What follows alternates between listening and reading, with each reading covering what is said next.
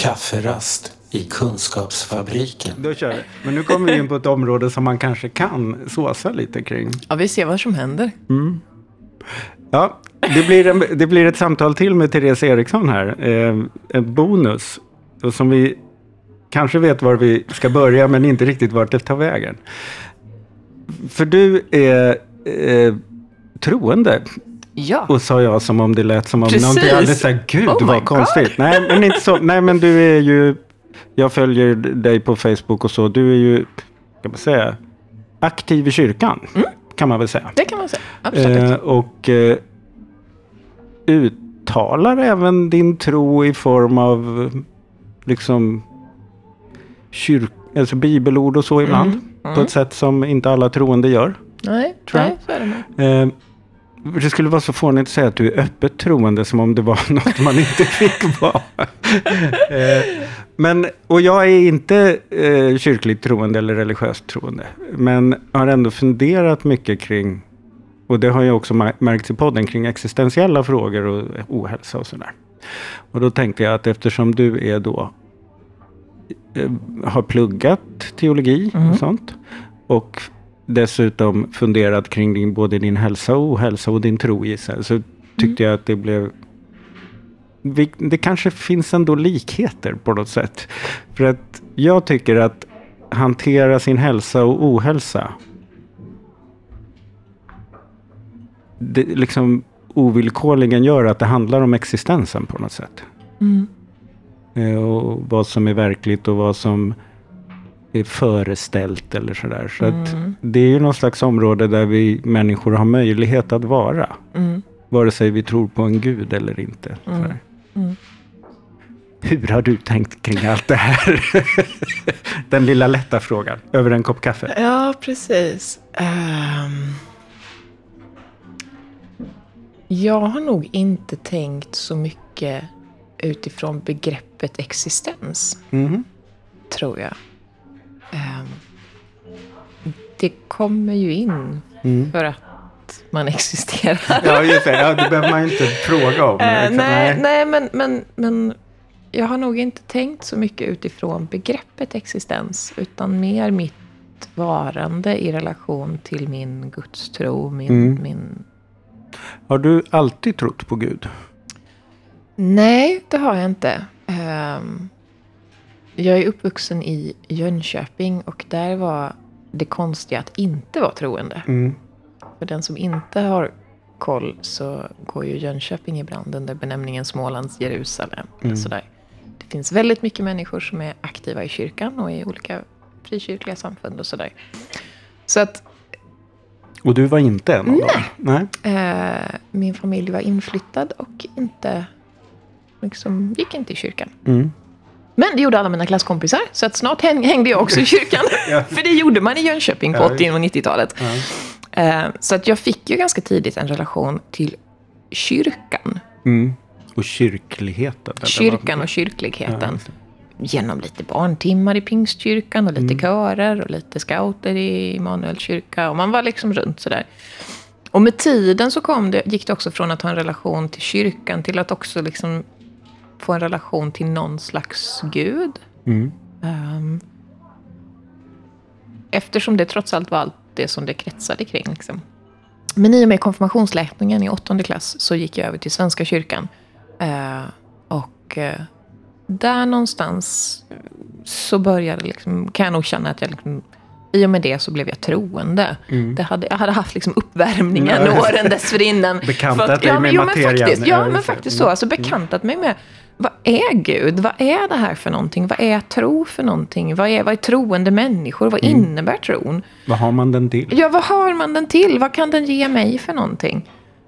Um, och någonstans där så började jag faktiskt inse att nej, men jag tror nog faktiskt på det här. Mm. Vad, vad tycker du att du har haft den till? Eller var, om man tar när du var ung, vad hade du den till då? Jag tror alltid att tron har varit någon slags trygghet, fast mm. punkt. Mm. Um, det som inte rör sig när allting annat rör sig. Jag blev troende där i början av tonåren, och tonåren är ju som bekant för många en ganska turbulent period. Rätt mycket som rör sig. Och för mig var det ganska skönt att mm.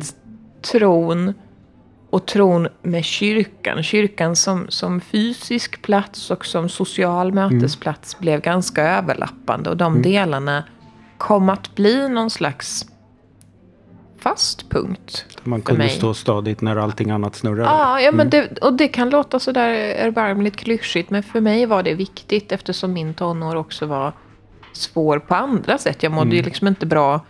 Eh, nej, men det, jag mådde inte bra så, utöver mm. att jag var tonåring. Men var det då det som blev ditt självskadebeteende, så började det ja, då redan? Ja, precis. Mm. Ja, men det började då. Eh, Och det gjorde att kyrkan och min gudstro fick väldigt stor betydelse. Mm. Det balanserade upp mycket av det andra. Ja, fast det var också en intellektuell utmaning. Jag mm. var redan, jag är nog idag ganska intellektuell som person, och jag var det även som tonåring. Alltså jag ifrågasatte mycket, jag, jag försökte få ihop det ena med det andra. Mm. Uh, och det blev förstås också mycket någon slags förlängning på det man kallar teodicéproblemet. Alltså om mm. Gud är god, hur, mm. varför tillåter Gud att jag mår mm. så här? Eller varför tillåter Gud att världen ser ut som mm. den gör? Um, så att det var liksom inte bara någon slags snuttefilt, utan det, tron kom ju också att bidra med ganska mycket av den typen av frågeställningar, svåra frågeställningar. Ja, precis. Uh, att det liksom utmanar. Ja, men mm. det blev, det blev mm. ju verkligen utmanande, framförallt i takt med att jag blev sämre och folk omkring mig blev mm. sjuka, och jag hade vänner och nära personer till mig som dog. Mm. Och då ska man försöka hantera det utifrån den här tron som jag ju inte riktigt var ny i då, men ändå liksom inte, inte var rotad sen sen födseln liksom, utan jag fick ju ändå... Du hade ändå skaffat dig den, får ah, man ju säga, ah. eftersom du inte var uppvuxen Nej, i den. Nej, precis, precis. För att är du uppvuxen i den, så inbillar jag mig att då, då behöver man väl pröva och utmana det också, men, ja. men, men du, du har från början inte behövt erövra den. Nej, och du delar den också med de som mm. står dig närmast, alltså mm. din familj, vilket just ju det. Inte jag gjorde. Mm. Ja, just det. Men då har du beskrivit det ungefär som det där som kunde vara något att hålla i uh. när det blev besvärligt. Uh. Uh. Um, för om man sen tänker på, vad upplevde du i, i den sjukdom du började få då? Jag tänker liksom, oh, blev det så att sjukdomen påverkade tron? Um, ja... I någon mån blev det nog så. För tron blev viktigare under min sjukdomstid. Mm. Um, och då som någon slags, inte bara som en, som en liksom fast punkt, utan också som någon slags kraftkälla, någon slags... Mm. Inte som en intellektuell utmaning då? Nej. Nej. Nej, under, under ganska många år där så fick, fick tron vara någon slags pausrum. Mm. um, och också väldigt konkret och fysiskt. Alltså när jag själv var patient under långa perioder, så var jag inlagd på, på avdelningar under lång tid, alltså månader mm. i sträck. Och då kunde sjukhuskyrkan vara en sån mm. ställe dit jag kunde gå, lämna avdelningen, och så gick jag upp och satte mig i sjukhuskyrkans rum. Och så satt jag och spelade piano i två timmar där. Mm, andades. Andades. Mm. Eh, spelade psalmer, spelade so- lovsånger. Mm. Eh, tände ett ljus i en ljusbärare. Och bara fick vara buren i den stunden. Eh, som fick många betydelser. Man slapp eh, avdelningen en stund. Man slapp mm. det kaoset. Man slapp intrycken. Jag kunde bara vila i det som för mig var ett hemma, oavsett den yttre lokalen. Alltså mm. för tron är hemma. Mm. Um. Men det är... Ja, just det. Där är ju kyrkan bra, både för att den har rum och regalier, eller vad man ska mm. kalla det för, mm. och eh, ritualer. Mm. Man kan tända ljus, inte bara... Alltså med någon slags symbolik i, mm. som mm. man inte måste förstå eller sätta ord på, men den Nej. Blir stark ändå. Liksom. Ja. Mm. Men som du hör, så för mig så hör tron väldigt tajt ihop med kyrkan som mm. institution, även mm. om jag inte gillar det ordet, men, mm. men ändå, för de är så nära sammanflätade mm. och båda delarna har så starka betydelser för mig i mitt liv. Mm. Um. Eh, för jag tänker att ordet det här skogsbad det finns, nej men det finns människor som Eh, använder det som någon slags, det här att gå ut och sätta sig i en skog och låta sig sköljas över mm. av, att, alltså det är ju ganska likt det här mm. att sätta sig i kapellet, mm. tänker jag mm. eh, och också, även om man inte spelar en lovsång så kanske man känner en lovsång mm. och låter mm. sig bara få andas mm. en stund mm. eh, i min ångesterfarenhet så kan jag tycka att när min ångest släpper så blir det ju också någon lite så här euforisk känsla. Mm. Eh, och där kan jag andas. Mm. Mm. Eh, det lite luriga med det där är att den är ju så påtagligt fysisk. Mm. Det är liksom, det handlar om ett, liksom ett moment som går över i mina vävnader på något sätt. Men det finns också någon sorts symbolik i det där, för att när jag har mått som sämst då har jag ändå varit det har ändå varit så tydligt att jag inte har varit sjuk i själen. Utan den är på något vis, den har sitt rum någonstans, men jag kommer inte riktigt åt den då. Och det där kan jag tänka att jag vet, jag kan ha någon slags så här förtröstan mm. på att det finns där och att jag kommer att kunna komma tillbaka till det. Och det är förfärligt att jag inte kan det just nu. Mm. Men, och jag sträcker, men jag börjar ha strategier för att liksom komma tillbaka, så jag har också en trygghet i att jag kommer att komma tillbaka mm. till det där rummet mm. där, där, det, där det är lugnt. Mm. Så, mm. så det, dels så kan jag ha en sån där känsla av att det finns en stillhet någonstans i mig som jag, som jag kommer att återfinna, som är fysisk. Men jag kan också tycka att det, om man tittar på hela mitt liv, och det kanske har någonting, går att jämföra med någon slags känsla av frälsning, i alla fall om man tänker sig frälsning som att man blir räddad mm. eller hittar den där ön på havet där man kan ta mm. sig i land liksom. Så tycker jag att jag någon gång kanske i fyrtioårsåldern började hitta det där där, man är, där jag faktiskt på riktigt kunde känna att jag är okej mm. utan att behöva jämföra mig med andra mm. och att det tog liksom fyrtio år att komma dit. Och det har ju varit sen en plats som jag också, även om jag i per- perioderna inte har mått något bra, så har jag ju inte riktigt kommit åt det, men jag vet att det är så och jag vet att jag kan känna så. Mm. Och det är ju också någon slags här trygghet, en fast punkt, och, och veta att den finns. Men jag, även om vi tror på olika saker så är det kanske ändå samma, vad ska man säga, förmågor i oss som kan hantera de abstraktionerna på något alltså, sätt. För det känner jag ju igen väldigt väl. Jag fick en fråga ganska nyligen att tvivlar du aldrig? Mm. Um, och jag fick säga att nej, det är väldigt länge sedan jag tvivlade. Alltså det gjorde jag ju den där första mm. perioden när jag skulle lära känna Gud. Och finns det här och mm. tror jag på det här? Um, men jag får nog ändå säga att nej, alltså Guds existens har jag upplevt så starkt i mitt liv att nej, det kan mm. jag inte tvivla på. Däremot, precis det här som du säger, att inte komma åt, så kan jag känna att jag tappar uppkopplingen. Ja, ja men det är precis. Jag tappar på kontakten. Wifi. Ja, men alltså faktiskt precis så. uh, och det är väl någonting jag har lärt mig genom åren och med ganska, ett antal ganska tuffa erfarenheter med mig, där jag nog har haft ordentliga skäl att tvivla på Gud, så har jag nog snarare lärt mig att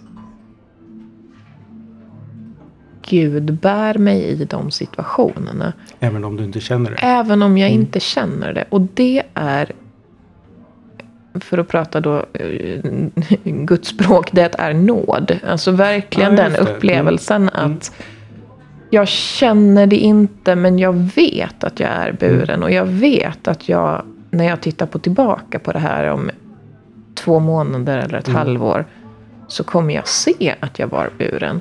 Och bara den förvissningen mm. blir ju i situationen mm. också på något sätt en tröst. Just det.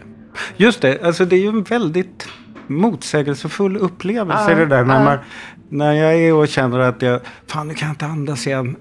Och så vet jag att det är inte på riktigt. Uh. Eh, för att bakom det och under det och fram- om ett tag så kommer det vara bra igen. Mm. Eh, mm. Och jag kommer också förstå att det var inte på riktigt den här gången. Men det känns så. Mm. Och så mm. kan jag ha både den där sorgen över att den här skiten dyker upp, eller ilskan över att, eller skräcken för mm. vad, så, att, mm. vad som ska hända. Mm. Samtidigt som jag vet att det egentligen finns något annat. Mm. Så det, det är ju rätt likt mm. nåden i sådana mm. fall, så som du uppfattat mm. den. Mm. Um, och det är nog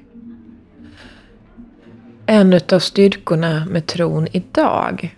Efter att nu, nu är det drygt tjugo år sedan som jag konfirmerades, och jag har varit troende större delen av mitt liv, med andra ord. Um, och just den, ska man säga, förvissning eller tilliten. Mm. Alltså för mig att vara troende, det är att lita. Mm. Och att lita på någonting, att det inte alltid kommer an på mig i sista hand. Och det är också Nej, en oerhörd mm. lättnad. Alltså när jag började känna det, när jag började leva i det på riktigt, mm. så är det faktiskt som ett ok som lättar. Mm. Att, att jag är inte på något sätt den sista som bär det här, mm. utan det finns någon som bär mig, och det finns, det kommer an på någon annan i slutändan. Mm. Det finns någon där jag kan hämta kraft, där jag har en källa som jag får vila i också. Mm. Just det. Trots att jag upplever just nu att jag balanserar alldeles för mycket mm. och att livet just nu mm. håller på att liksom bara ramla över mig. Ja, just det. Eh, så finns det någon jag kan ramla på. Just det. Så. Och, och jag är väl inte riktigt där att jag känner att det är någon jag kan ramla på, men jag är där i helt i förvissningen att det är okej att det är så här, och att jag upplever att jag måste hantera allting är inte riktigt sant. Mm. Nej, precis. Eh, det, eftersom jag också då har en bakgrund av beroende och har lämnat det. Så i, i den processen så är det ju vanligt att man pratar om E A, A A och N A och sånt mm. där. Om, om en kraft större än en själv mm. och sånt där. Men jag tyckte att för mig räckte det med att säga att jag har förtröstan. Mm. Mm.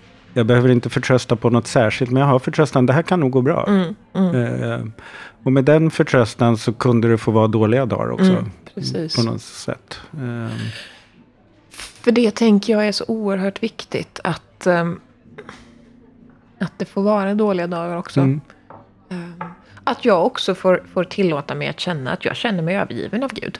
I den här situationen mm, så känner jag mig mm. fruktansvärt ensam. Mm. Hörru du, Gud, skrället. Varför är du inte här och uppfyller ja, mig och, och får mm. mig att känna mm. att du är här? För det är klart att de känslorna kan ju komma. Mm. Uh,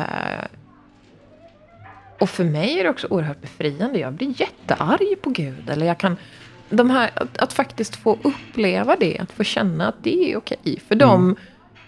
jag tänker min gudsrelation på många sätt som en relation till, till en människa som står mig nära. Och i en sån relation så måste, måste det finnas utrymme för många typer av känslor. Och, ja, just det. Och så. Den är inte bara ett rosenskimmer. Nej, Nej precis. Det. Och det, det, jag tror att det Den är, är också en relation. En det enkelt. är en relation. Ja, just det. Och det är nog mycket sen jag insåg de delarna som min tro kunde fördjupa. Så jag verkligen kunde börja just förtrösta mm.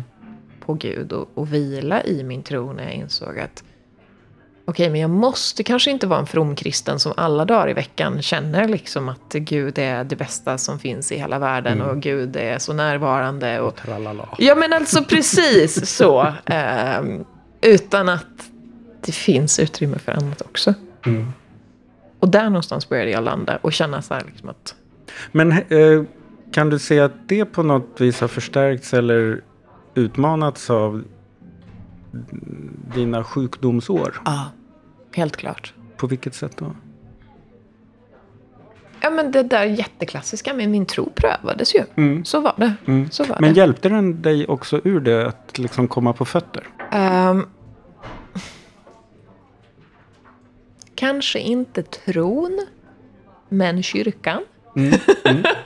Så, uh, kyrkan fick en väldigt konkret plats för mig, väldigt konkret. I din återhämtning? Ja, mm. väldigt, väldigt tydligt. Men då var det ett rum som du liksom redan hade en... Ja just det, du kunde gå tillbaka till det rummet och känna att här ja, kan jag återhämta precis, så att, mig. Ja, precis. Mm. Så att tron i någon slags andrahandsdel, alltså det var ju tron som gjorde att jag sökte mig till kyrkan. Mm. Och då var det en för mig fysiskt ny kyrka i en ny stad. Så jag just hade det. aldrig varit just där tidigare. Men efter ett antal år som svängdörrspatient inom psykiatrin, nu runt skickad på behandlingshem och hit och dit, så kunde jag plötsligt kliva in i en lokal och mötas av hej Therese, vad kul att se mm. dig. Det gör nej, man inte nej. så ofta när man sitter på psykakuten nej. eller liknande. Um, och då kunde jag bygga upp ett liv igen i en miljö som var för mig bekant. Det mm. vill säga Svenska kyrkan med Svenska kyrkans värderingar, gudstjänstbok, alltså alla mm. de här bitarna som var för mig kända. Mm. En ny fysisk lokal, nya människor. Men det var fortfarande liksom någonting som, som var hemma för mig. Mm. Och där fick jag väldigt snabbt en plats. Inte för att jag var eller hade varit patient, utan för den jag var just där och då. Mm. Och det blev ju en oerhörd skjuts för mig. Mm. Och en möjlighet, att, alltså en väldigt tydlig friskfaktor. Mm. Och där kom ju tron in förstås. Att i och med att jag fick den här platsen så fick jag också, det, det, där liksom jobbade de ju med varandra. Ja, just det. Eh, så ja, kunde min gudsrelation också ja, väldigt tydligt mm. förstärkas i det här. Och du, eh, kunde du börja lita mer på den? Ja, ja, just det. Ja, precis. Så att det var nog mycket i den återhämtningsprocessen som alla de här pusselbitarna föll på plats. Mm. Min... min Att börja våga lita på Gud. Att börja inse allt det här jag pratade om. Att jag får vara arg på Gud. Jag får mm. ha känslor i den här relationen. Mm. Att det finns någonting djupare. Det kom i den återhämtningsprocessen. Mm. Vad fint. Jo, men det är det. Alltså, ja. det. Det kan jag ju verkligen känna själv. Att det fick en väldigt... Och det ja. gissar jag alltså att... Det du utvecklade, eller det du och Gud utvecklade i den relationen mm. är något du liksom kan luta dig mot idag. Mm. På samma sätt som jag kan luta mig mot liksom saker som jag kanske då lärde känna i relationen mellan mig och min tillit. Ja. Mm.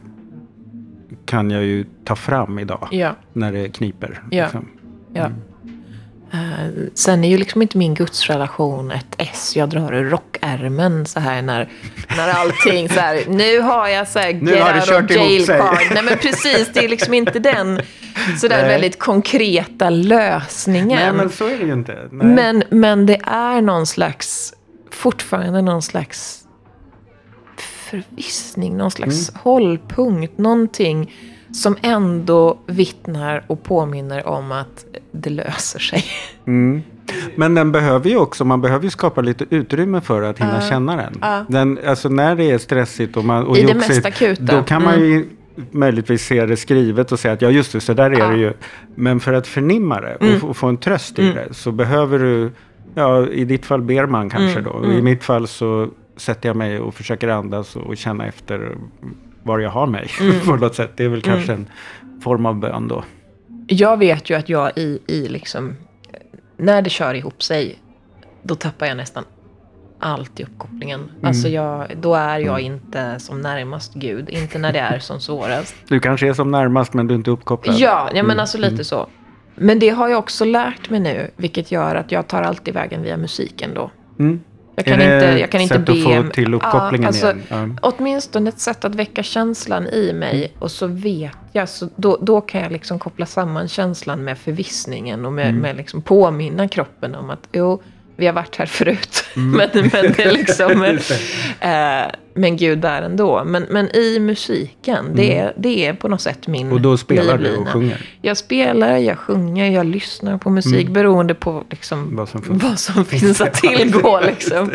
eh, men det är på något sätt den, den eh, viktigaste mm. komponenten i de situationerna. Och musik som är så trevligt också. Det är dessutom då så bra. Musik är bra grejer. Mm, det är riktigt bra grejer.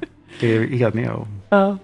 Du, jag tycker det här blev, gick väldigt bra det här samtalet. Ja, om tro det var och väldigt ohälsa. Spännande. Ja, verkligen. Eh, är det något du vill tillägga? Nej, men jag tror inte det. Det känns som att... Jag tror vi har, vi har ringat in det och vi har löst det. Eller? Ja, absolut, absolut. Vi skriver ner det här och skickar bara sen till någon, vem det nu vi ska skicka. Ja, du vet ju vem du ska skicka ja, det till kanske. Tack för ett bonusavsnitt, Therese. Ja, tusen tack. Tack. Den här podden görs av N S P H, Nationell samverkan för psykisk hälsa. Läs mer på vår hemsida w w w punkt n s p h punkt s e eller följ oss på Facebook, Kafferast i Kunskapsfabriken.